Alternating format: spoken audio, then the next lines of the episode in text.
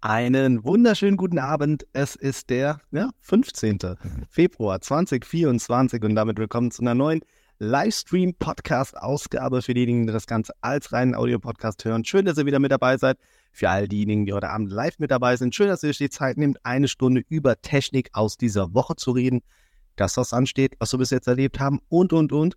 Und das ist der letzte Aufruf, denn am Wochenende wird es ausgelost. Das Gewinnspiel des Samsung Galaxy S24 Ultra endet. Unten in der Videobeschreibung oder auch in der Podcast-Beschreibung findet ihr nochmal den Link, falls ihr nicht teilgenommen habt. Nutzt die Chance und auch ein Aufruf an der Stelle, falls ihr es noch nicht getan habt. Ich würde mich freuen, wenn ihr den Podcast bewertet, gerne bei Spotify oder Apple, wo auch immer, und auch gerne hier beim Livestream einen Daumen hoch gebt. Ähm, würde mir ein bisschen helfen und für euch tut es ja hoffentlich nicht weh. Ähm, ja, da kommen die ersten rein. Schön, dass ihr mit dabei seid. Diskutiert gerne mit, stellt eure Fragen. Ähm, am Ende haben wir die obligatorische letzte Viertelstunde. Da gehe ich direkt auf eure Fragen ein. Ansonsten versuche ich alles auf dem Livestream mitzunehmen und vielleicht schon zwischendurch einzugehen. Also seid geduldig und im Chat, ähm, ja, gilt wie immer, bleibt fair. Ähm, na, wir reden ja alle nur über Technik, über keine anderen Themen.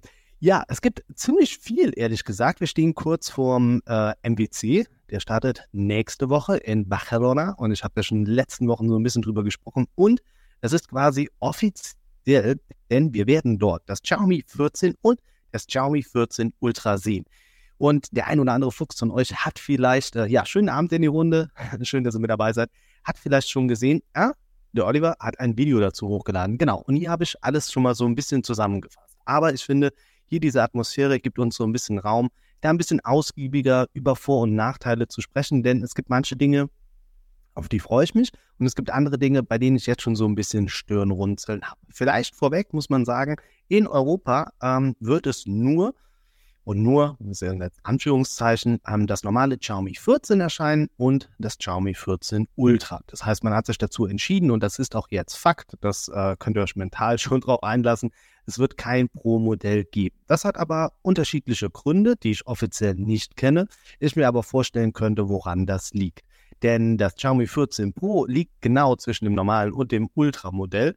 Und ich glaube, man verfolgt in diesem Jahr zumindest die Strategie dann zu sagen, okay, entweder Basis, die aber auch schon wirklich gelungen ist, denn wir schauen uns mal so ein bisschen die Specs dazu an.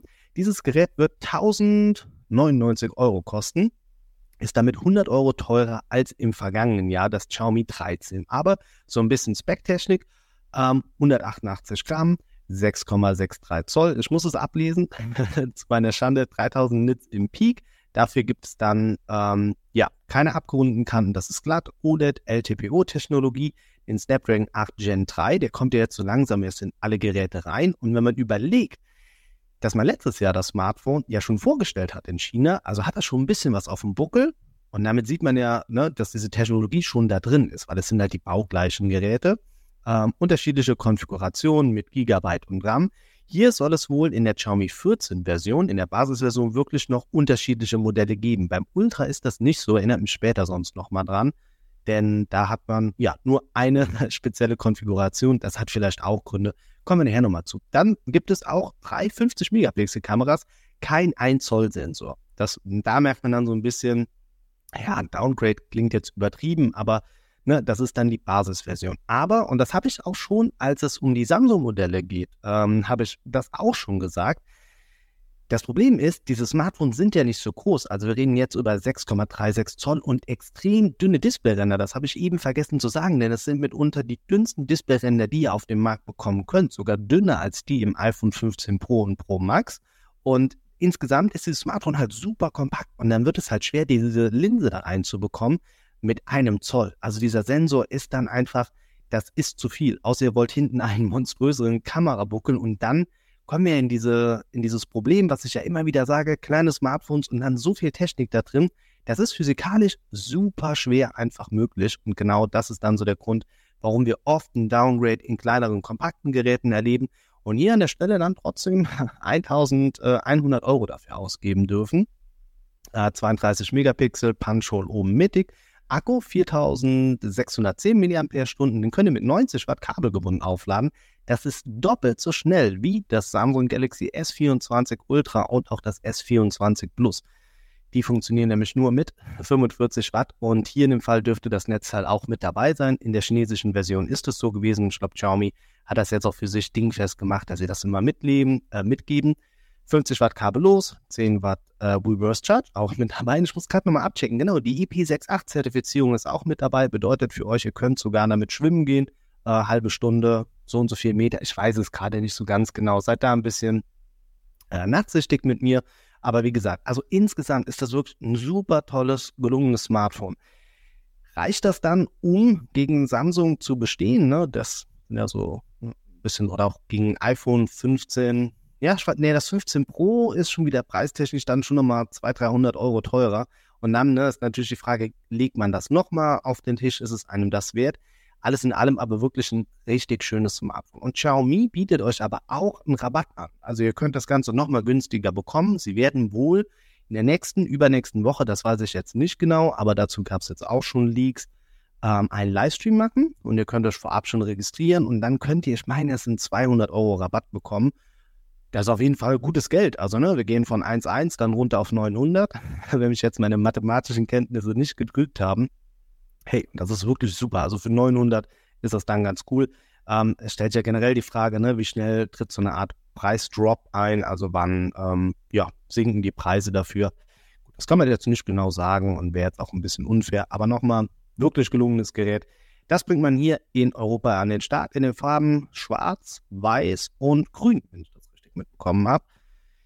Anders sieht es aber bei der Ultra-Version aus und über die müssen wir sprechen aus Gründen. Also preistechnisch liegt man wohl ähm, bei 1400 Euro. Das war jetzt meine letzte Recherche, die ich ähm, zusammengetragen habe und ja, da muss man jetzt ein bisschen abwarten. Passenderweise haben heute die Kollegen von Notebooks Check, ich muss nochmal gerade auf die Homepage gehen, ähm, ich habe mich eben nochmal schnell vor der Sendung durchgescrollt, nochmal ein, zwei Dinge dazu erfahren, äh, und zwar beim Display. Jetzt muss ich das Ganze nochmal schnell überfliegen, denn die Kanten sind zwar abgerundet, äh, vier curved, aber nicht so extrem. Also man hat das nochmal wohl ein bisschen reduziert.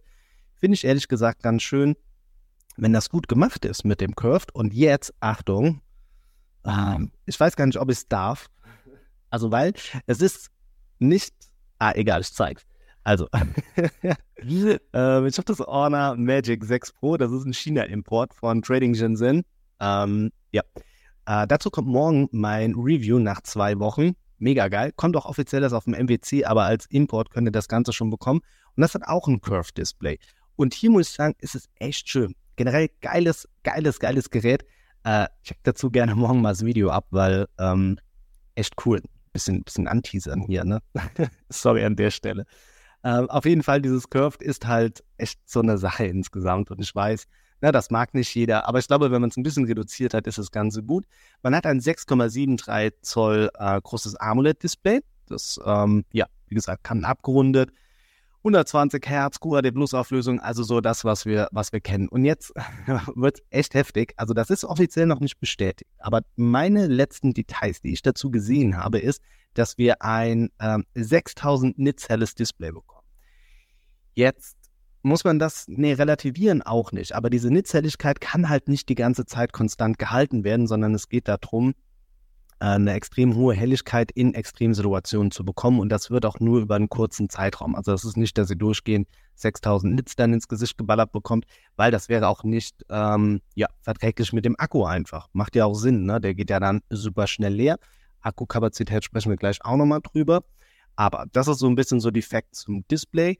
Und auf der Rückseite konnten wir jetzt auch schon in den Bildern sehen, dass der Kamerabuckel extrem groß ist, so wie im Vorgänger auch, wenn nicht sogar noch mal ein bisschen größer. Und mich erinnert er in den Aufnahmen ehrlich gesagt an das Oppo Find X7 Ultra. Habe ich auch hier ähm, ja, getestet auf meinem Kanal. Und da muss ich dann auch sagen, das war mir dann schon fast zu groß, diese Balance-Schwierigkeiten gehabt, weil dadurch, dass der Kamerabogel so groß gewesen ist, konnte man nicht richtig unter das ähm, Smartphone greifen. Mit einem Case geht's dann, aber insgesamt so ein bisschen problematisch. Und was Xiaomi jetzt hier auch gemacht hat, das 13 Ultra hatte dann so eine leichte Erhöhung insgesamt auf der Rückseite. Das hat man jetzt komplett glatt gezogen. Habe ich eben schon gesagt, Farben sind schwarz und weiß. Müsste dieses Kunststoff sein auf der Rückseite. Ähm, so war es auch im, im 13 Ultra. Genau, und ähm, ja, das ist so ein bisschen zur Kamera. Snapdragon 8 Gen 3 auch hier mit verbaut. Und jetzt, gut, dass ihr mich dran erinnert habt, Moment, im Chat hat es keiner geschrieben. Was ist los? ähm, 16 GB RAM mit äh, der 512 GB Version. Und ähm, also das ist das die einzige Konfiguration, die ihr bekommen könnt hier äh, in Europa. Das hat natürlich unterschiedliche Gründe, denn man hat sich dann festgelegt auf eine Konfiguration und die liefert man da aus. Was ich natürlich nicht hoffe, und das seht ihr jetzt hier hinter mir. Ja, ich muss gerade so drauf zeigen. Da liegt noch das Xiaomi 11 Ultra. Und das gab es ja offiziell in Deutschland, war aber so gut wie nicht zu bekommen. Äh, absoluter Bast leider in der Hinsicht, weil ähm, man sich da auch entschieden hat. Ich meine, das war auch die Serie, wo es das Pro nicht gab, nur Basis und Ultra. Das Ultra gab es offiziell in Deutschland, aber man hat es halt einfach nicht bekommen. Und ich vermute, um dieses Problem zu umgehen, gibt es wirklich nur eine Speicherkonfiguration, Davon lässt man mehr produzieren und dann go for it. Dann kann man das Ganze einfach auf den Markt bringen. Äh, ja, soweit ganz gut. Ähm, ja, jetzt Markus Maurer schreibt dann auch schon, äh, ja, die ähm, ja, Lydia, der 900er Sensor. Genau, das ist der Nachfolger des 1 Zoll Sensor, den man im 13 Ultra verbaut hat. Und ähm, der ist dann, soweit ich das verstanden habe, halt nochmal besser, um noch mehr Licht einzufangen. Und damit erhofft man sich einfach nochmal mehr Fotoqualität. Man arbeitet ja wieder mit Leica zusammen. Das ist das Branding. Das hat man auch im normalen Xiaomi 13. Das habe ich nämlich eben vergessen. Sorry an der Stelle. Und ähm, ja, das soll das Ganze natürlich nochmal aufwerten. Ich habe das schon öfters hier gesagt. Ich finde, das ist eigentlich immer nur so ein Ding, um Aushängeschild zu haben. Also, dass man wirklich sagen kann, okay, wir haben jetzt hier einen echt renommierten Kamerahersteller, ne, mit dem arbeiten wir zusammen, das sind die und die Effekte. Es gibt, also, das muss man ja auch sagen, ne, diese Effekte gibt es dann auch, die ihr bekommen könnt mit den Aufnahmen. Echt gute Arbeit. Ich für meinen Teil benötige es einfach nicht und deshalb tue ich mich da immer so ein bisschen schwer, aber das machen andere Hersteller auch, deshalb ist das kein Kritikpunkt. Da geht es halt einfach um mein Empfinden. Ich weiß, ihr seht es vielleicht anders. Schreibt es gerne mal in die Kommentare, finde ich auch vollkommen legitim. Ähm, wir haben eine 50 Megapixel Hauptkamera und äh, ja, das ist dann 50 Megapixel, äh, dieser, dieser neue Sensor, den man hier verbaut hat. Und dazu wird es dann nochmal drei weitere 50 Megapixel Kameras geben und man möchte wohl auch den 3,2-fach optischen und den 5-fach optischen Zoom mit an den Start bringen. Und abgesehen von der Hauptkamera hat sich im Vergleich zum Xiaomi 13 Ultra nichts verändert. Und das ist dieser einzige Fortschritt, den man hier macht. Und man hat diese variablen Blenden bei der Hauptkamera und die hat man auch im Xiaomi 14 Pro. Und da merkt ihr jetzt vielleicht, das könnte ein Grund sein, warum man sagt, obwohl man ja im 14 Pro ja nicht diesen neuen Sensor verbaut hat. Warum man das aber nicht anbietet, weil es dann die, dieser Unterschied ist zu marginal und dem Kunden dann zu erklären, es gibt diese variablen Brennweiten, aber es ist ein anderer Sensor dahinter. Und das wird dann super schwer, weil der Kunde sieht den Preis des Pros, was vielleicht dann 200 Euro nochmal weniger kostet, jetzt nur Bold einfach oder kosten würde. Und für 200 mehr bekommt er dann den besseren Kamerasensor. Und das wird dann echt so ein bisschen einfach schwer, das Ganze dem Kunden so ähm, anzureichen. Genau, mit Leica arbeitet man zusammen, ne? verschiedene Modi, habe ich eben schon gesagt, 32 Megapixel auf der Front und ähm, ja, was ganz wichtig ist, 4K bei der Frontkamera, weil das haben die Hersteller, auch viele chinesische Hersteller in letzter Zeit ein bisschen verpennt. Ja, deshalb äh, ist das so ein bisschen ein bisschen schwierig. Ähm, ja, Markus Maurer schreibt jetzt hier auch zum Beispiel, er findet, dass man bei Vivo die Zusammenarbeit mit Zeiss merkt. Ja, die ist da aber auch schon ein bisschen länger, muss man zum einen sagen. Und ich glaube, bei Bibo ist es der Vorteil gewesen, dass man jetzt mit dem 90 Pro Plus und dem 100 Pro äh, dasselbe Kamerasetup verbaut hat. Und das, glaube ich, war ein großer Vorteil, weil man musste jetzt nur an der Software schrauben. Natürlich ist es für den Kunden dann schwer zu verstehen, hä, ich dieselbe Hardware, was ist das für ein Schrott? Also zumindest bei der Kamera. Aber ich glaube, wenn man dieses Jahr Zeit hatte, um das zu entwickeln oder da wirklich, ja, in die Wunde so den Finger zu legen, wo es Probleme gab, dann kann das natürlich auch ein Vorteil sein. Aber klar, wie, wie verkaufe ich das einem, einem Kunden am Ende vom Tag? Ne? Deshalb ganz schön schwer. Ähm, es sind noch nicht alle Sachen raus, aber man geht wohl von einem 5300 mAh großen Akku aus und damit müssten das, wenn ich es richtig auf dem Schirm habe, nochmal 300 Watt mehr sein. 300 mAh, sorry. 90 äh, Watt Kabel gebunden, 50 Watt äh, kabellos und 10 Watt Reverse Charge hat das Smartphone dann. Und interessant, vielleicht habt ihr eine Idee in der Community oder wenn ihr den Podcast hört, schreibt mir gerne, warum bietet man diese 120 Watt, die man ja in der Mittelklasse und auch in Redmi-Modellen bekommt, auch Xiaomi, Redmi, ne, Poco. Warum bietet man diese 120 Watt nicht in dem Ultragerät an? Hat das vielleicht wirklich dann doch Verschleißgründe am Ende? Könnte es wirklich sein, dass dieses super, super, super schnelle Laden doch den Akku irgendwo angreift? Denn wenn ihr mal die ganzen Premium-Smartphones durchgeht, also ja, Apple, Google und Samsung ja sowieso schon nicht mit Schnellladen, aber selbst bei den anderen, glaube ich, haben die wenigsten 120 und wenn es dann 120 und mehr gibt, sind es selten die High-End-Produkte oder wenn vielleicht Hersteller, die sich darüber etablieren wollen. Also ich glaube, das Realme 5 Pro, ich habe gerade den Namen nicht äh, original auf dem Schirm, meine ich, lädt nochmal wesentlich schneller. Und da könnte es so ein bisschen ein Key-Feature sein. Meine Spekulation, ob das so ist, ja, weiß ich nicht. Also auf jeden Fall mit dem, mit dem Ultra stellt man sich wirklich gut auf für das Jahr 2024 und ich glaube auch, dass es gut, gut ankommen wird. Die Vorstellung soll wohl jetzt im Februar sein und im April circa soll man das Ganze bekommen. Und es soll wohl angeblich, bin mal gespannt, ob es wirklich so kommt, ähm, zeitgleich in China und in Europa erscheinen. Also es ist echt spannend. Also ähm, bin ich mal wirklich gespannt, ob es sich am Ende so ausgeht. Eine Frage, die hier von Mick Arndt auch reinkommt, und ich glaube, das könnte wirklich die Achillesferse dieses Smartphones sein. Und ihr könnt es euch vielleicht denken, äh, ist die Update-Garantie. Und ich habe das Gefühl, ich meine, wir werden erst in sieben Jahren erfahren, ob Samsung und Google das wirklich so abliefern können. Aber bei den Köpfen oder bei den Kunden ist es im Kopf, dass andere Smartphones länger supported werden. Und was man auch sagen muss, die Update-Politik von Google und Samsung ist in der Regel schon schneller als die von Xiaomi. Und auch wenn sie jetzt mit HyperOS am Start sind, aber ich glaube, ihr wisst, worauf ich hinaus möchte. Es geht einfach darum, so ein Versprechen abzugeben. Und über die Update-Garantie sprechen wir hier nachher nochmal in dem Livestream oder Podcast, weil das ein anderer Hersteller das auch ein bisschen anders jetzt angeht. Auf jeden Fall, das könnte wirklich so ein bisschen das Problem sein. Sie müssen da abliefern, zeigen, sie verlangen 1400 Euro. Ah, und hier auch übrigens, äh, auch mit dem Livestream, diese Rabattaktion und so weiter, da, da kommt dann auch wirklich was an den Start. Mhm, aber darüber können Sie sich jetzt endlich absetzen, weil unter meinem Video, was ich gemacht habe zum Xiaomi 14 Ultra, habe ich echt wieder einige Kommentare, bei denen Leute sagen, sie nutzen kein Xiaomi mehr, weil sie mit der Update-Politik einfach nicht zufrieden sind.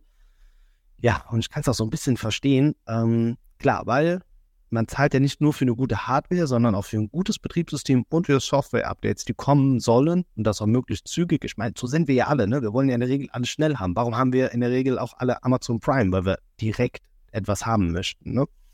Ähm, ja, deshalb bin ich einfach mal gespannt, ob sie das so abliefern können, ob das funktioniert. Ich denke, wir werden im, im Techtober werden wir final wissen, wie gut sich ein Xiaomi 14 Ultra jetzt wirklich etabliert hat und ob es ja, den Ansprüchen gerecht wird.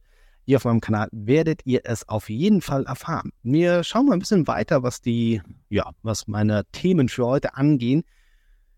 Und etwas, was Xiaomi möchte, und ich habe es mir jetzt nochmal parallel aufgerufen, denn es geht um die weltweit oder um die zehn meistverkauften Smartphones im Jahr 2023. Und dazu hatte ich schon mal ein Video gemacht und da ging es nur von Q1 bis Q3. Heißt, das letzte Quartal hat noch gefehlt.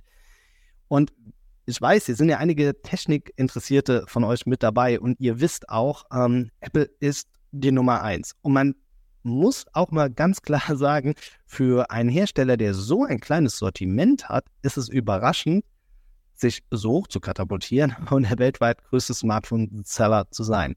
Natürlich ähm, haben sie auch mittlerweile Absatzprobleme. Das betrifft sie in China. Hier wurde ja, glaube ich, ähm, ja, Staatsbeamten untersagt, mittlerweile ein iPhone zu nutzen. Man schränkt das wirklich ein. Ich glaube, das ist immer noch so ein bisschen die Retourkutsche für alles, was mit Huawei zu tun hat. Ist jetzt nur Spekulation. Aber was man sagen muss, die Kunden heutzutage wollen ganz oder gar nicht. Also dieses Preismittel Feld bricht immer weiter weg. Und das merken wir mittlerweile auch auf dem Smartphone-Markt. Denn die Nachfrage nach Ultra-Smartphones oder mindestens mal pro Modell, die steigt. Und die steigt immer mehr. Also die Leute sind wirklich bereit, das auf den Tisch zu legen. Und ich muss, also, das ist jetzt so gerade so ein bisschen so Wasser predigen und selbst Wein trinken. Aber ähm, ich frage mich, woher diese Kaufkraft kommt. Denn, also ja, ich habe wirklich die, die neuen Geräte, ich darf sie testen. Ich bin sehr dankbar dafür, immer die Möglichkeit zu haben. Aber Privatkonsumenten, die mal gerade 1400 Euro für ein Smartphone auf den Tisch legen, das ist schon, also ist schon eine Hausnummer. Und manche Leute leisten sich das halt jedes Jahr. Also, ne, ich will das nicht verurteilen, auch wenn das jetzt gerade so klingt, aber ich finde, das darf man ja auch mal ehrlich hier in so einer schönen Runde ähm, ansprechen. Aber das ist halt richtig, richtig viel Geld. Und, ähm, und wenn diese Nachfrage oder diese Kaufkraft da immer weiter steigt, dann frage ich mich, woher kommt das? Also, ich glaube, das ist, könnt ihr jetzt abdriften, so ein Gesellschaftsding auch am Ende vom Tag. Ne? Wir sind ja alle immer mehr darauf aus, immer mehr zu haben, dass wir Ne, es geht immer darum, sich, ja, wie, wie drückt man es jetzt irgendwie aus? Also es geht ja schon so darum, ne, immer, hey, wie cool bist du, du hast das neueste Produkt hier und da, auch wenn wir es nicht zugeben, aber am Ende vom Tag ist es ja immer so ein Vergleichen, ne, und was sich Leute leisten können und was nicht. Aber bevor das jetzt hier ähm, zu, weiß nicht, gesellschaftskritisch wird, würde ich da mal gerne ganz kurz eingehen mit euch in die Zahlen, denn ähm, das iPhone 14 Pro Max wurde 34 Millionen Mal verkauft oder ich muss jetzt gerade durchzählen, unter den fünf meistverkauften Smartphones sind nur iPhones. Also iPhone 14 Pro Max 34 Millionen, iPhone 15 Pro Max mit 33 Millionen, also eine Million weniger. Da muss man aber auch sagen, dieses Smartphone ist äh, ja erst im Oktober erschienen. Also ne, das hatte weniger Zeit, um sich zu verkaufen. Das iPhone 14, das Basis-iPhone aus dem Jahr 2022, wurde 29 Millionen Mal verkauft und genauso oft wurde das iPhone 14 Pro verkauft. Und dann das letzte Phone, bevor dann das erste Konkurrenz-Smartphone kommt, ist das iPhone 13 mit 23 Millionen Einheiten. Das heißt, da sind einfach mal fünf Smartphones, die weltweit am meisten verkauft worden sind und darunter sind drei Pro-Modelle. Das heißt, da, da, liegen Leute, also da haben 34 Millionen Mal, 33 Millionen Mal und 29 Millionen Mal Leute locker über 1000 Euro oder 1000 Dollar auf den Tisch gelegt. Und dann, jetzt kommt der nächste Witz da dran, kommt dann auf Platz 6 ein Samsung und zwar das A14. Das A14 4G. Ich kenne jetzt gerade den Preis nicht, aber ich würde mal behaupten, da sind wir bei 250 Euro. So, und das ist das kompetitive Smartphone zu allen iPhones davor Come on. Dann kommt das iPhone 15 Pro mit 21 Millionen. Da sieht man, und das ist ja auch das, was ich auch gesagt habe, ich bin ja genauso auf diesen Schwachsinn reingefallen. Ich habe mir auch in diesem Jahr ein iPhone 15 Pro Max geholt, anstatt ein normales iPhone 15 Pro. Weil ich dachte, ey, dieser fünffach optische Zoom, der killt alles. Also klassischer Trottelmove von mir, auf diese PR-Schiene reinzufallen und halt mehr Akku. Also ich schon sagen muss, die Akkulaufzeit also das ist schon geil, ja, okay. Aber also ganz ehrlich, Leute, hier oben, einfach Schwachsinn. Schwachsinn, oder? Also, ja.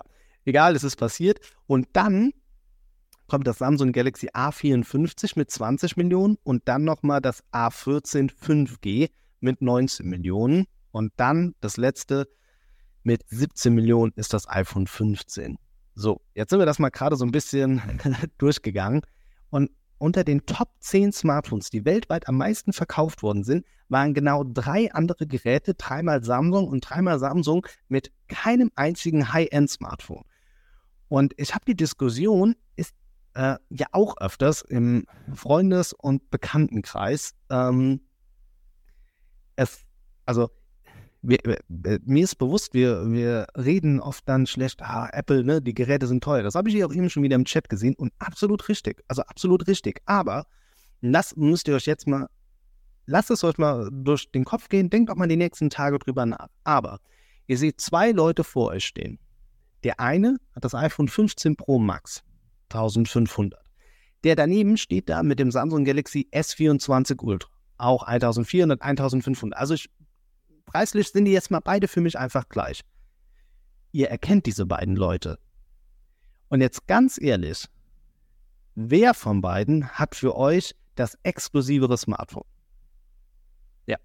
Und genau das ist es nämlich. Es ist am Ende ein iPhone, weil wir nämlich alle wissen, dass diese Brand einfach überteuert ist, weil sie nicht quasi das Beste anbietet, weil ihr im Android-Bereich ja super viel dafür bekommt.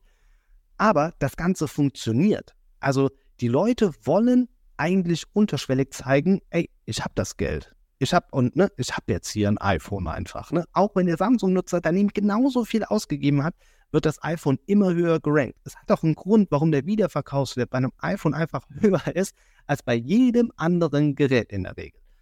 Ja, und ähm, um das vielleicht einfach nochmal abzurunden, also Apple hat es jetzt einfach geschafft, mit weniger Smartphones im Sortiment als, als die Konkurrenz trotzdem weltweit die meisten Smartphones zu verkaufen. Das hatte sich schon so in Q3 abgezeichnet und da war ja die Frage, wie sehr schlägt diese 15-Serie ein. Ähm, ja, also echt, echt krass einfach. Aber, und ähm, ich habe das jetzt nicht mit hier in, in, diesem Podcast unter den Themen mit aufgenommen, aber ich habe die Woche ein Video hochgeladen. Oh, ich glaube sogar letztes Wochenende. wenn ihr Zeit habt, schaut es euch gerne mal an. Ich glaube, es sind so zehn Minuten und ich habe über die Zukunft von Apple gesprochen. Und die habe ich ehrlich gesagt sehr duster ausgemalt. Ähm, ich rede jetzt hier trotzdem drüber. Ihr könnt euch das Video ist dann auch mal ein bisschen komprimierter oder ausführlicher, je nachdem, wie, weit ihr diesen Take jetzt hier mitnehmt. Aber Apple hat Probleme aus den unterschiedlichsten Gründen. Ähm, was man verschlafen hat, ist alles rund um künstliche Intelligenz. Und das auch, wenn das in den Kommentaren schon wieder anders bewertet wurde, aber das lasse ich ehrlich gesagt nicht durchgehen, weil ein Hauptargumentationsgrund ist immer, ja, Apple, die warten und dann machen sie es einfach perfekt oder sie machen es rund. Mag hier und da bei Produkten mal zugetroffen oder gepasst haben, hier in dem Fall aber definitiv nicht. Denn warum komme ich da drauf? Man hat mit Siri einen Sprachassistenten auf den Markt gebracht, der eigentlich einen Mega-Hype ausgelöst hat. Mittlerweile ist Siri aber, glaube ich, der dritt- oder viertbeliebteste äh, Sprachassistent und das, obwohl man mit dem iPhone 4S begonnen hat. Ich habe jetzt gar nicht auf dem Schirm, wie lange das her ist. Sechs, sechs Jahre? Nee, länger. iPhone 4S, jetzt ist schon zehn, über zehn Jahre, oder? Okay, guck mal nach. Aber ihr, ihr merkt da dran, ne? Also wie lange hat man den eigenen Sprachassistenten auf dem Markt? Man hat es nie geschafft, den so wirklich reinzubekommen. Vielleicht auch ein Problem, den gibt es ja nur Apple exklusiv, aber jetzt sind sie ja der weltweit größte Smartphone-Seller. Also, naja, also auf jeden Fall, ihr merkt, Siri ist nicht der beste Sprachassistent. Er ist super nicht oben gerankt, was, was die Häufigkeit der Nutzung angeht. Also auch da ist es definitiv ein Problem, was man da hat. Ähm, also heißt, man hat den Sprachassistenten verpennt und genau so läuft es ja auch jetzt mit der KI. Also man hat ja, ich, ich habe nichts mitbekommen, ob da irgendwie was in der Mache ist. Was ich damals noch verstanden habe, ist, dass man keine eigene Suchmaschine an den Start bringen kann, weil gegen Google hatte man und wird man, was die Suche so angeht im Web, nie eine Chance haben. Das hat Bing nicht geschafft von Microsoft, das hat äh, Yahoo nicht geschafft, AOL und wie sie alle hießen, alle sind dagegen gescheitert. Das ist okay und da hat man sich vielleicht auch Ressourcen gespart. Aber beim Thema KI, glaube ich, wäre es wichtig gewesen, da jetzt zumindest irgendeinen Weg zu gehen. Vielleicht kommt er noch, weiß ich nicht. Dann sprechen wir über die kommenden iPhones. Und auch wenn viele Dinge noch Gerüchte sind, man ändert die Kameraanordnung in einem iPhone 15. Cool, okay, hey, ja, macht man, weil neuer Sensor und das passt mit dem Platz und weiß ich nicht. Man nimmt den Rahmen aus den Pro-Modellen des Vorjahres und baut den mit jetzt in das Basis-iPhone. Und ihr werdet jetzt sagen, natürlich, das ist immer die Strategie und so wird sie auch dieses Jahr wieder sein. Aber irgendwann ist vielleicht auch mal gut. Ich weiß es nicht. Die iPads, man hat den größten Rückgang des iPad-Verkaufs jemals gehabt. Und wenn ich, wenn ich die Zahlen noch richtig im Kopf habe, reden wir über einen Rückgang von 20 bis 25 Prozent. Nicht ohne Grund wird man in diesem Jahr schon im Frühjahr, im März jetzt, beim Event neue iPads vorstellen, um diesen Markt wieder anzukurbeln. Aber auch da, das iPad ist zu Ende gedacht. Ob da jetzt ein M1, M2, M3-Chip drin ist, es ist mir ehrlich gesagt egal, denn für die Prozessoren in einem iPad gilt genau dasselbe wie für ein ähm, MacBook Air. Die werden nicht direkt gekühlt. Und dadurch können sie nicht noch mehr Leistung aufrufen. Und auch da, ich weiß, es gibt Leute, die machen das, aber das sind super, super wenig. Wer, wer schneidet ein Video da drauf? Games zocken könnt ihr mit den jetzigen Prozessoren auch. Also auch das ist, also es ist zu Ende gedacht. Und es ist auch ausgespielt. Und das ist nicht also wirklich nicht negativ. Ich merke das im Bildungssektor, ich arbeite ja in der Grundschule. Alles, was damit zu tun hat, also was Tablets angeht, alles Apple.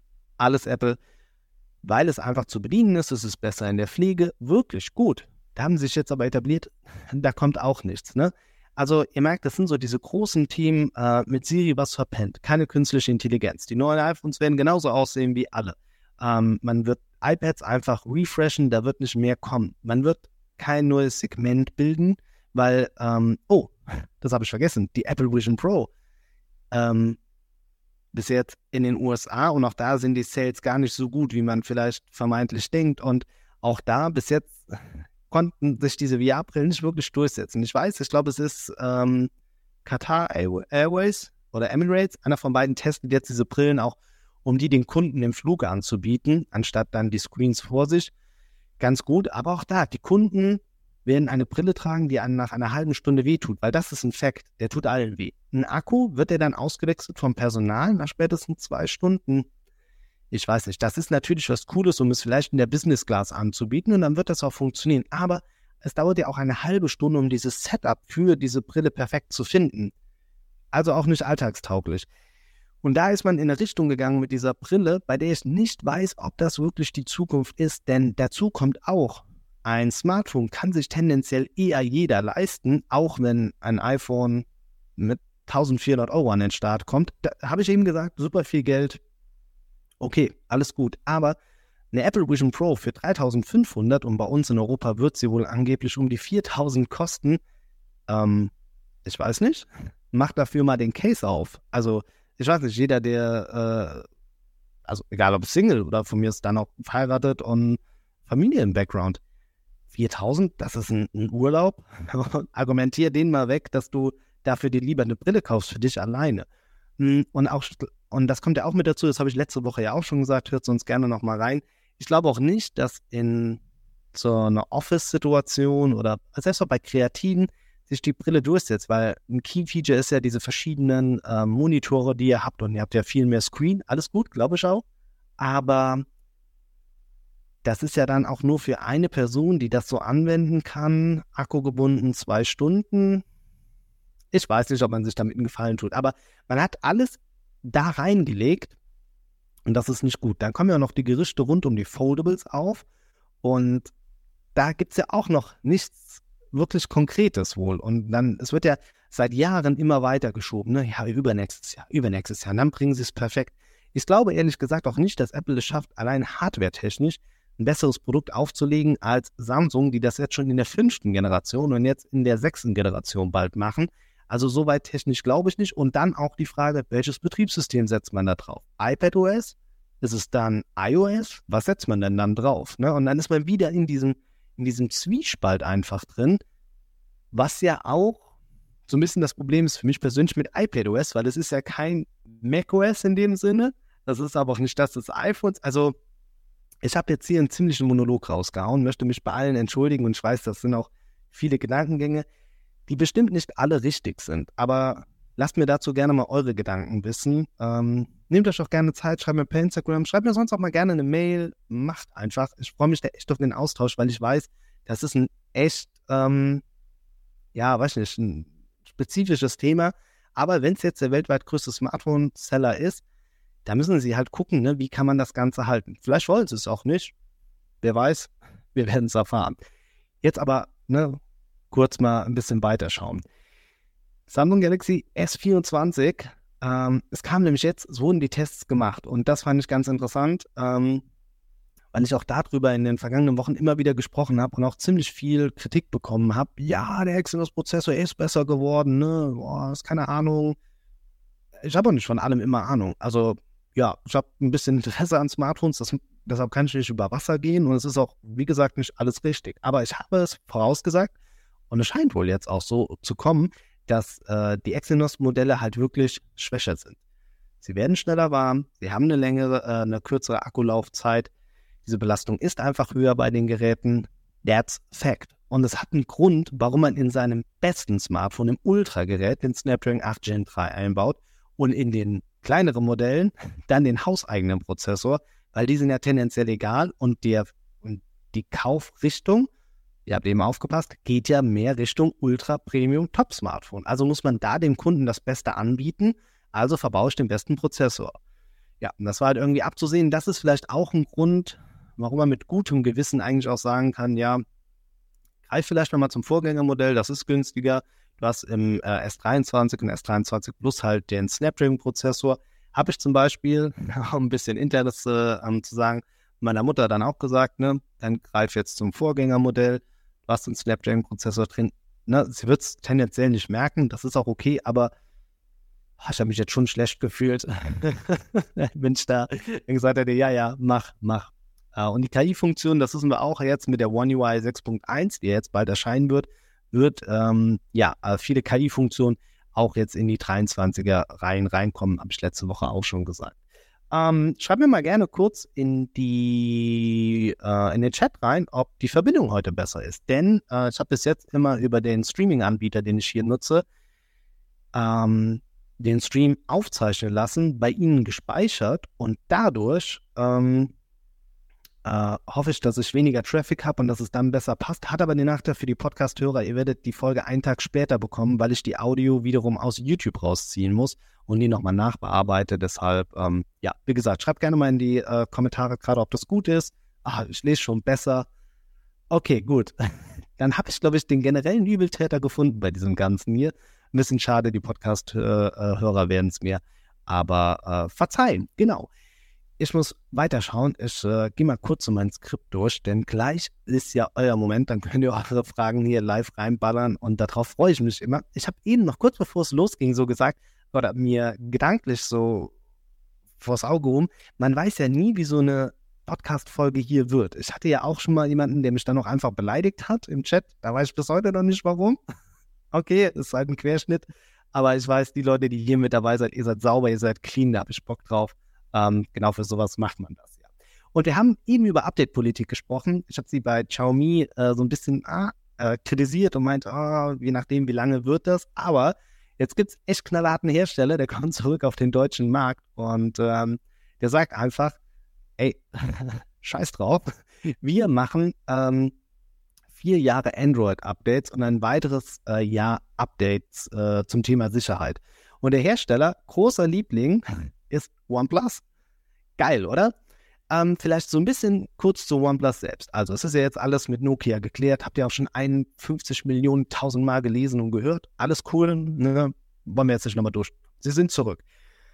Und was halt auch so ein bisschen so aussieht, ähm, ist, dass man in Europa mehr auf OnePlus setzt. Im chinesischen Raum wird es dann Oppo sein und ihr wisst auch, viele Geräte sind baugleich. Also das OnePlus Fold oder OnePlus Open ist das identische wie das Oppo Find N3 glaube, das war die Bezeichnung. Aber auf jeden Fall, die Modelle sind baugleich. Das eine erscheint in China und das andere dann bei uns hier. Und das ähm, Oppo Find X7 Ultra, ja, hat schon eine bessere Kamera als das OnePlus 12 und so weiter, aber es gibt viele Parallelen.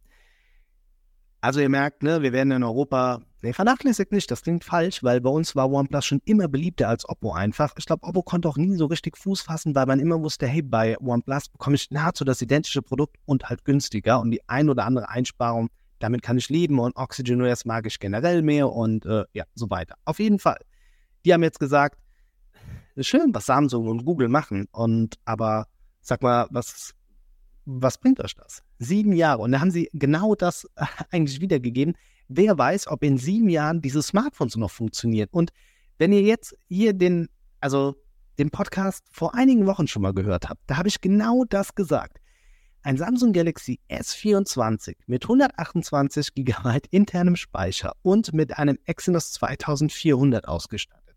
Ganz ehrlich, in sieben Jahren, ich zeige euch hier gerade den Vogel, die Wahrscheinlichkeit, dass dieses Ding noch rund läuft, ist echt schwer, weil der Akku wird vielleicht auch schon durch sein. Und dann habe ich damals hier schon gesagt, Leute, äh, sucht euch jetzt mal ein Android-Gerät raus vor sieben Jahren, macht das mal an und guckt mal, wie flüssig das läuft. Ich hatte das Beispiel von meinem iPhone 6S genannt was auch schon echt, echt alt ist.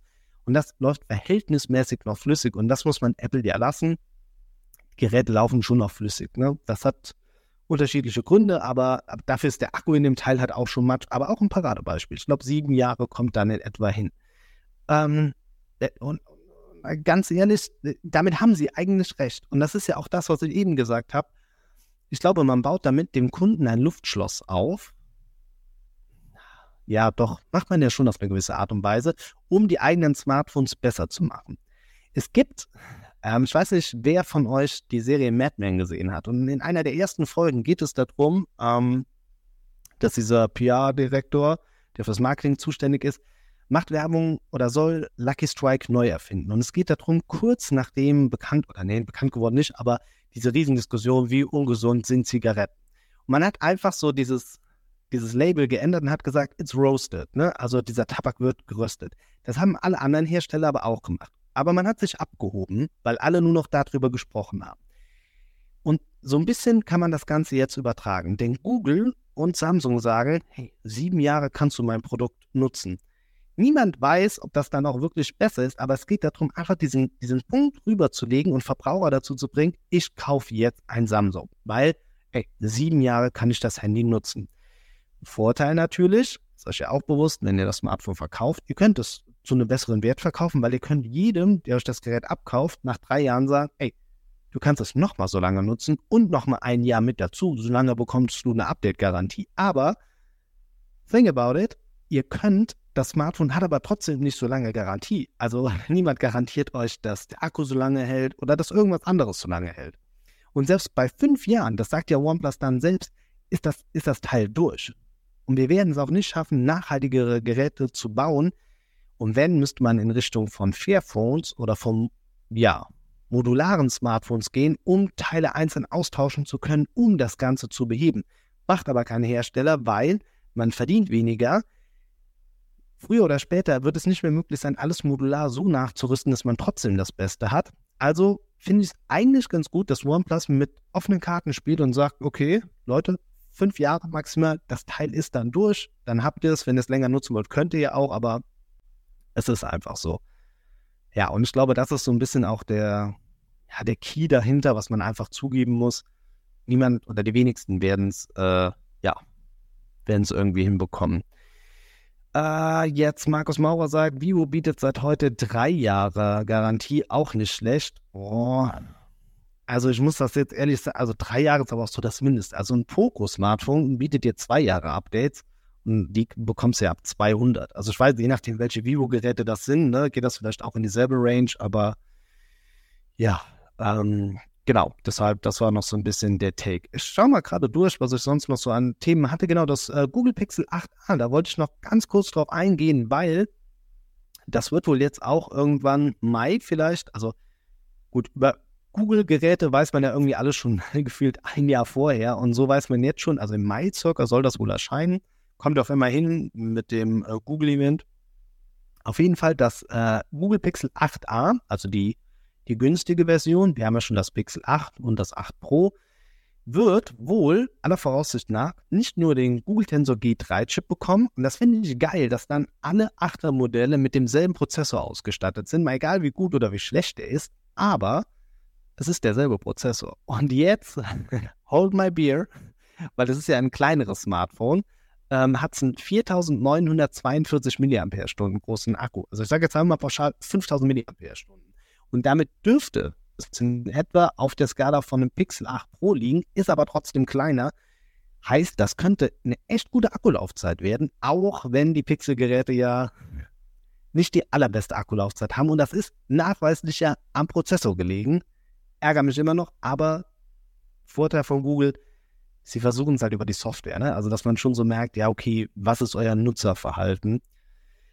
Deshalb, ähm, ja, Leute, wir haben eine Dreiviertelstunde zusammen verbracht. Das heißt, ähm, nicht nur, dass ich jetzt mit meinem Team durch bin, sondern ein Versprechen in diesem Livestream-Podcast ist, dass spätestens eine Viertelstunde vor Ende ihr an der Reihe seid. Heißt, für alle, die sich live jetzt 45 Minuten mein Gesabbel angehört haben, ähm, ihr könnt jetzt schon mal eure Fragen reinstellen. Ich versuche gleich auf alles einzugehen. Ich merke, dass ich so ein bisschen einen Triggerpunkt rund um OnePlus getroffen habe, weil die ja jetzt wirklich offiziell bei uns erhältlich sind.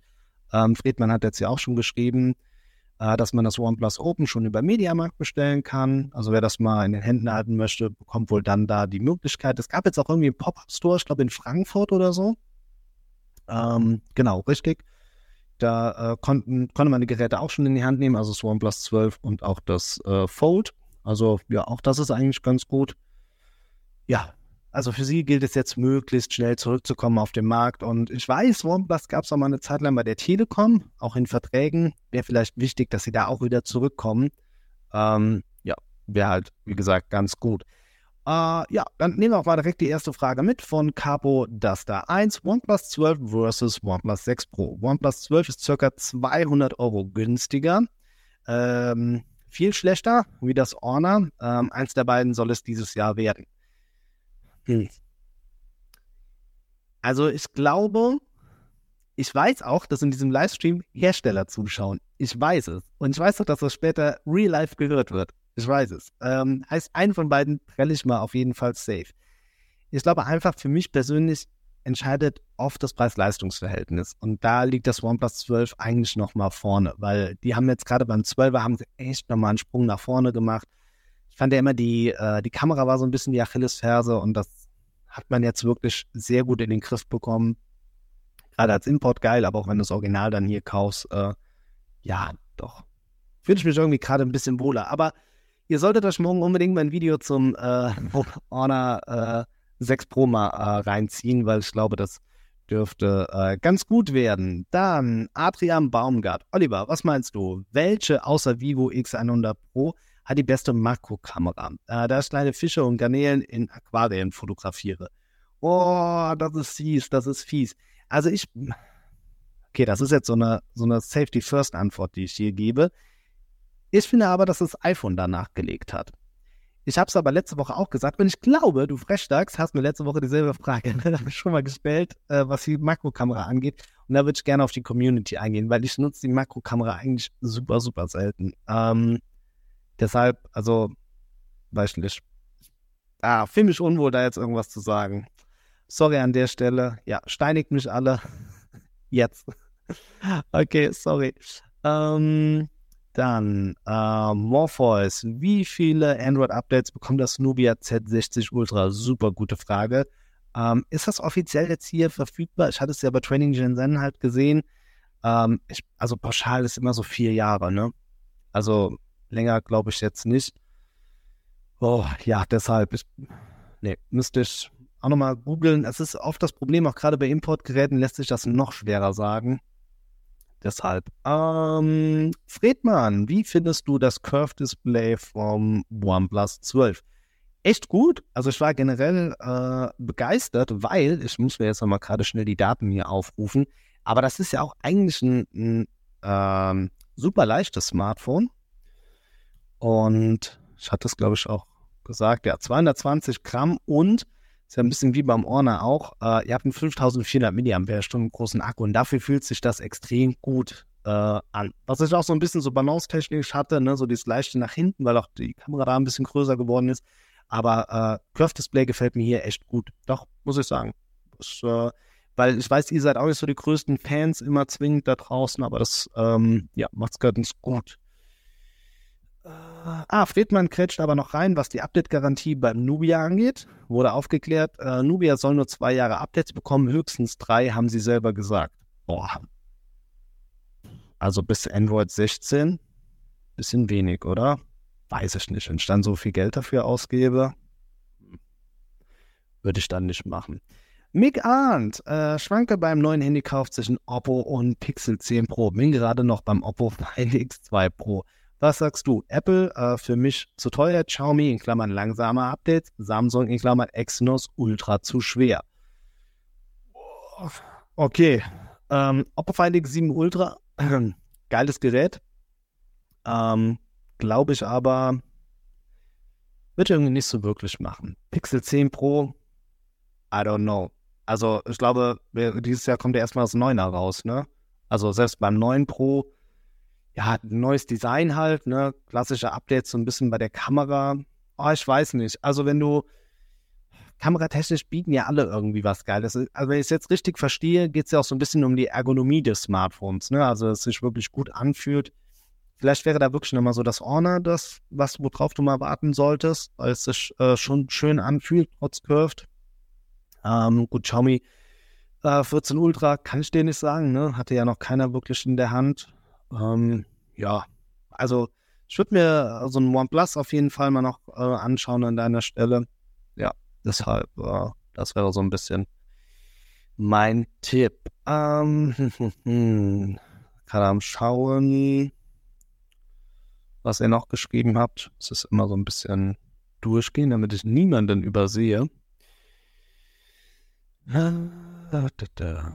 Genau, äh, ihr teilt euch noch ein bisschen im Chat auf, dass ihr alle über OnePlus am Schwärmen seid. Und das ist ja auch jetzt das Geile. Also, sie kommen nach über zwei Jahren zurück und sind halt immer noch beliebt.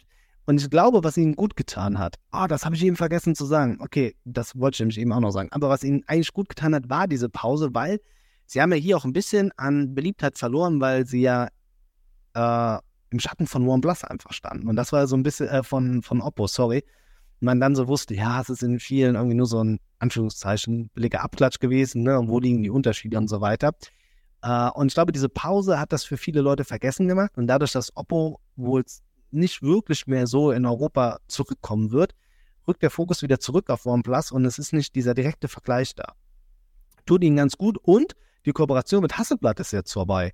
Das wollte ich eben noch sagen, das ärgert mich, weil das hätte eben noch so schön reingepasst. Ich hoffe, dass die meisten von euch äh, den Podcast noch bis hierhin weitergehört haben. Ähm, die haben einfach, äh, also die Kooperation ist vorbei. Also ich glaube, die endet dieses Jahr und dann war es das. Aber deckt sich auch wieder mit dem, was ich eben gesagt habe, die Kooperation mit Kameraherstellern. Why? Also das ist ein schönes Label, was auf der Rückseite ist. Ich glaube aber nicht, dass die Geräte dadurch zwingend besser werden. Also ich bin da der Überzeugung, das sind ein paar schöne Filter, ein paar schöne Motive, Möglichkeiten, aber das ist nicht das, was am Ende ja das Ganze so, so wirklich reinkickt. Also weiß ich nicht. Äh, Finde ich dann eigentlich ganz gut. Spart euch das Geld, nutzt es für noch bessere Technologien also OnePlus 12 zeigt, was ihr, was ihr könnt. Macht einfach weiter. Genau. Das war noch ein äh, wichtiger äh, Einschub. Oh, so eine Bold-Frage von Wambo. Wird das Vivo X100 Ultra das beste Smartphone dieses Jahr? Also wir haben bis jetzt nur das äh, X100 Pro gesehen. Und das war schon geil, obwohl man, und das ist ja der Clou, habe ich eben auch gesagt, man ja nur, oder die Hauptsensoren ja alle gleich gelassen hat. Aber trotzdem ist es wirklich nachweislich auch im Fotovergleich ein besseres Smartphone geworden. Das Ultra wird dann auch diesen Lydia-Sensor äh, mit drin haben, diesen 900er wohl. Heißt, da gibt man dann schon noch mal mehr Hardware rein. Oh, ja, weiß ich jetzt nicht. Also, das ist ja so ein bisschen auch das, ähm, warum Xiaomi das ja nicht gemacht hat. Also, sie haben ja kein Pro jetzt hier bei uns gebracht, weil sie wussten, der Unterschied zwischen Pro und Ultra ist einfach zu gering. Dann lassen wir es. Aber das war die letzten Jahre auch schon so bei Vivo. Aber trotzdem waren die, die teuren Modelle doch nochmal geiler irgendwie. Also ja, Smartphone des Jahres. Ähm, ah, ich hatte, habe es jetzt ja im, im Review jetzt zum Honor Magic 6 Pro, äh, habe es am Ende im Video auch gesagt. Also wir reden mittlerweile über Nuancen. Und die Nuancen sind so klein geworden, dass, glaube ich, dem normalen Nutzer schon mal gar nicht auffällt. Und man muss schon einen krassen Fotovergleich machen, um jedes Mal die Sachen rauszusuchen. Und dann ist ja das Aberwitzige daran, es ist ja noch nicht mal mehr die Hardware, die entscheidet, sondern die Software. Also, wenn fünf Smartphones haben den neuen Lydia 900 drin, ja, und alle machen unterschiedliche Fotoqualität, obwohl alle mit derselben Hardware arbeiten. Und dann ist es so auf viel Geschmackssache. Ne? Das ist ja wie beim Nachtmodus auch, finde ich immer schwer. Ähm, äh, äh, der Deutz-Fan, du hast ja bereits ein Video für morgen angekündigt. Da freue ich mich schon echt drauf. Weiß man schon, ob das Orner in Richtung KI gehen wird? Also stand jetzt nicht, aber als ich mein Video und auch hier im Podcast über das OnePlus 12 gesprochen haben, hat man gesagt, ah, hier keine KI, weiß ich nicht, ist das so gut? Kam mir zwei Tage später die Meldung raus, ja, wir machen auch was mit KI. Also ich glaube, viele werden einfach ihre Algorithmen, die sie sowieso nutzen, in Smartphones als KI am Ende aushängen. Ähm, nee, in der Richtung ist jetzt so nichts mit dabei. Es gibt dieses Anydoor, wo man halt, ähm, ja, ist so ein bisschen ähnlich wie Circle to Search, so in der Art. Also ihr könnt dann auch äh, Aufnahmen machen von etwas und könnt es dann direkt weiterschicken über die Toolbar an der Seite oder auch ähm, viel besser auch euch direkt anzeigen lassen, ne? was ist das für ein Produkt, wo kann ich das kaufen. Ja, also dieses Circle-to-Search-Ding halt, was Samsung hat oder was auch äh, im Google Pixel 8 Pro jetzt verfügbar ist. Also einfach ihr macht Aufnahmen und erfahrt was, das gibt es da quasi auch, wenn man das als KI bezeichnen will. Und das Feature gab es in Samsung Galaxy S4, dieses Lesen auf einer Seite. Also ihr seid im Browser, ihr lest einen Artikel, kommt unten an und dann scrollt das Smartphone von selbst hoch. Und das Dumme daran, jetzt hier in der Import-Version war das noch nicht mit dabei. Ähm, in der Global Version soll es wohl dann mit dabei sein. Ja. Das ist natürlich ein bisschen blöd, weil ich konnte es nicht testen und deshalb konnte ich ja keinen Case für aufmachen, ob das dann geil ist oder nicht. Und äh, ja, also wie gesagt, KI erstmal nicht Äh, ich habe generell so ein bisschen das Gefühl, dass bei chinesischen Smartphones irgendwie eh nicht so das Ding ist, aber ich glaube, weil sie auch nicht mit diesen Nvidia-Sachen äh, arbeiten, die ja für KI wohl mitunter als wichtig sind, ne? in der Leistungsstärke. Ich will jetzt aber auch nichts Falsches sagen.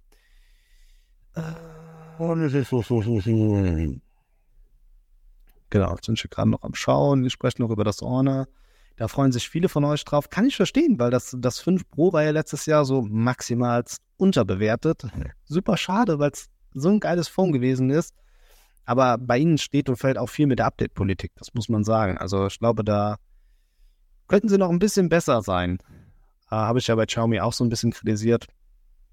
Darf man dann hier vielleicht an der Stelle ähm, auch machen. Jetzt gehe ich gerade nur die Kommentare weiter durch. Äh, immer wenn ich dann so viel am Reden bin, dann verliert man auch so ein bisschen den Überblick.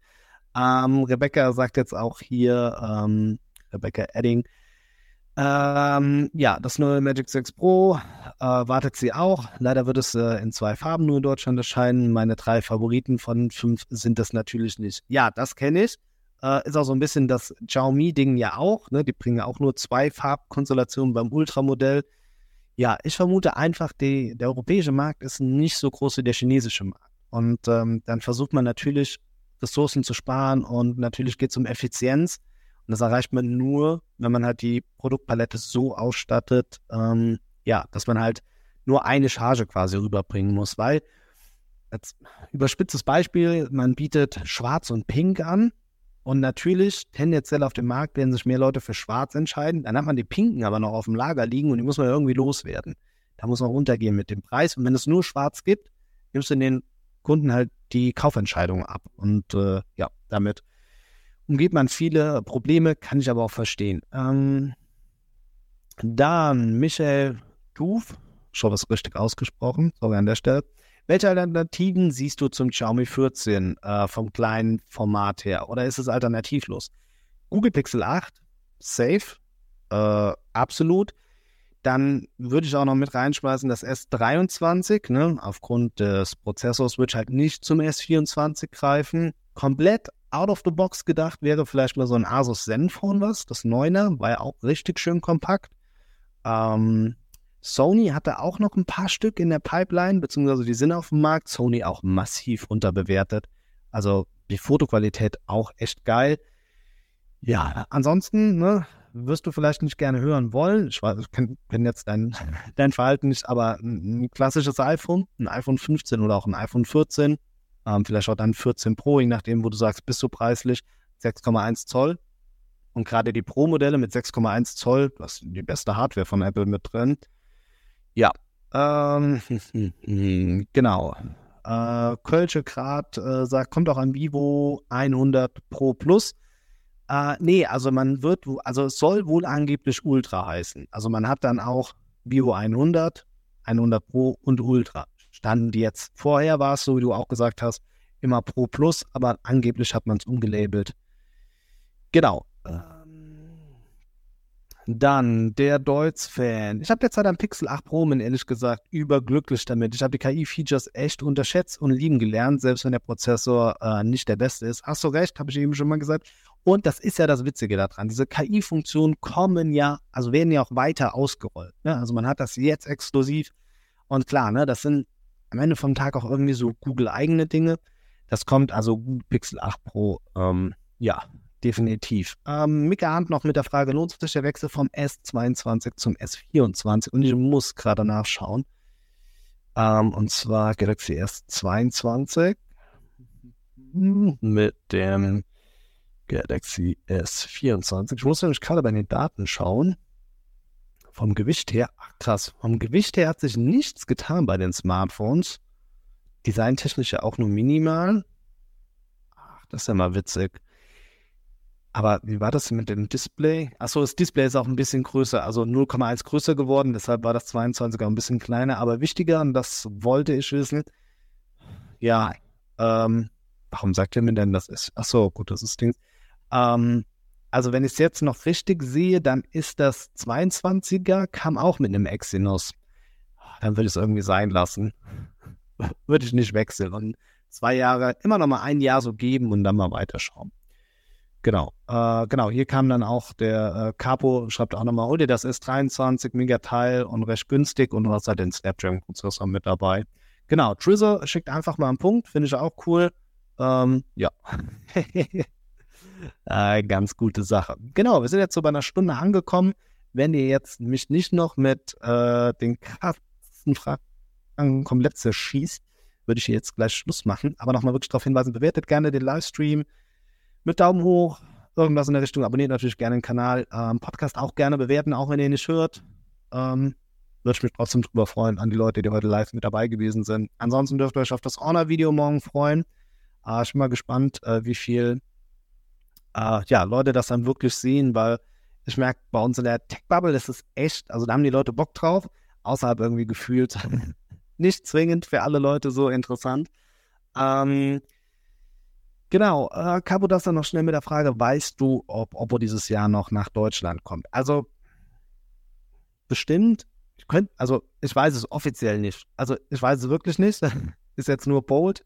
Ich glaube einfach, man wird OnePlus hier in Europa und dann halt in Deutschland krass pushen, weil man da über das Preis-Leistungs-Verhältnis kommen kann und wird vielleicht bei Oppo mal so den ein oder anderen mutigen Vorstoß machen, weil wir wissen, das Oppo Find X7 Ultra wird definitiv nicht nach Europa kommen vielleicht mal so eine Mittelklasse reinwerfen, um mal zu gucken, wie reagiert der Markt darauf. Könnte ich mir vorstellen. Ähm, ja. Uh, ah, Trizzer noch. Hat das Realme GT3 Neo mit 150 Watt für 329 geschossen? Schnapper oder zu alt? Nee, was hat das? Zwei Jahre oder was, ne? Nee, nee, das, äh, das hatte ich auch getestet. Das fand ich war ein echt mega gutes Smartphone. Ey, und 329. Guter, gutes Ding, gutes Ding, definitiv. Ähm, Okay, äh, Ray X schreibt neu, er hat den Stream etwas verpasst. Ja, dann kannst du ja gleich zurückspulen, kannst du ja das Ganze gerne nochmal angeben, äh, nach, nachgeben, anschauen. Wie auch immer, ihr merkt, so eine Stunde ähm, reden. Geht auch ein bisschen auf die Stimme, denn äh, jetzt gleich muss ich noch ein paar Sachen schneiden. Der Cutter ist nämlich noch im Urlaub, also muss ich wieder selbst Hand anlegen. Aber das bekomme ich hin. Äh, da, da, da, ähm, so. Genau. Nee, ich glaube, wir machen jetzt hier einfach Schluss. Ah, da kommt noch schnell die Frage: Lohnt sich der Wechsel? Udo Schubert fragt: Lohnt sich der Wechsel vom Note 20 Ultra zum S24 Ultra? Es liegen ja allein vier Jahre dazwischen und ich glaube, dann kannst du den Sprung schon mal wagen. Doch, würde ich dir auf jeden Fall, äh, vielleicht kannst du noch das Trade-In-Programm nutzen. Ich weiß ehrlich gesagt nicht, wann das abläuft. Ähm, aber wenn du es nutzen kannst, dann hast du ja auch den Stift, was für dich bestimmt eine Kaufentscheidung fürs Note gewesen ist. Ähm, ja, check das Ganze da gerne mal ab. Genau, oh, Capodaster 1. Ah, oh, okay, komm, den nehme ich noch mit rein. Wo siehst du die Zukunft? Kleines Handy äh, und dann fünfmal falten oder äh, so zum Tablet? Ich glaube weder noch. Also ich glaube, der Absatz der Foldables zeigt, dass es nicht so ist. Und ich weiß, vor ein paar Jahren hat der Samsung-Chef äh, TM Rowe noch, glaube ich, gesagt, ähm, und es müsste jetzt bald so in einem Jahr oder zwei spätestens passieren, dass die normalen Galaxy-Modelle, also jetzt S24, sich weniger verkaufen wird als die Pendant Foldables dazu. Und davon, glaube ich, sind wir noch meilenweit weg, äh, weil das einfach nicht angekommen ist im Mainstream und es gibt einfach, äh, es gibt einfach keinen Grund, ein Foldable zu kaufen. Habe ich aber vorletzte Woche schon mal gesagt, also hört da gerne mal den Stream nach auch wenn da vielleicht die Soundqualität nicht so gut gewesen ist wie heute. Deshalb. So, äh, vielen Dank an alle, die abonniert haben. Dieser sagt, äh, Abo ist raus für den nächsten Stream. Warum jetzt erst? nee, alles cool. Also, ich sage vielen Dank, dass ihr mit dabei gewesen seid. Äh, ich wünsche euch schon mal ein schönes Wochenende. Bleibt gesund, macht's gut, bis demnächst.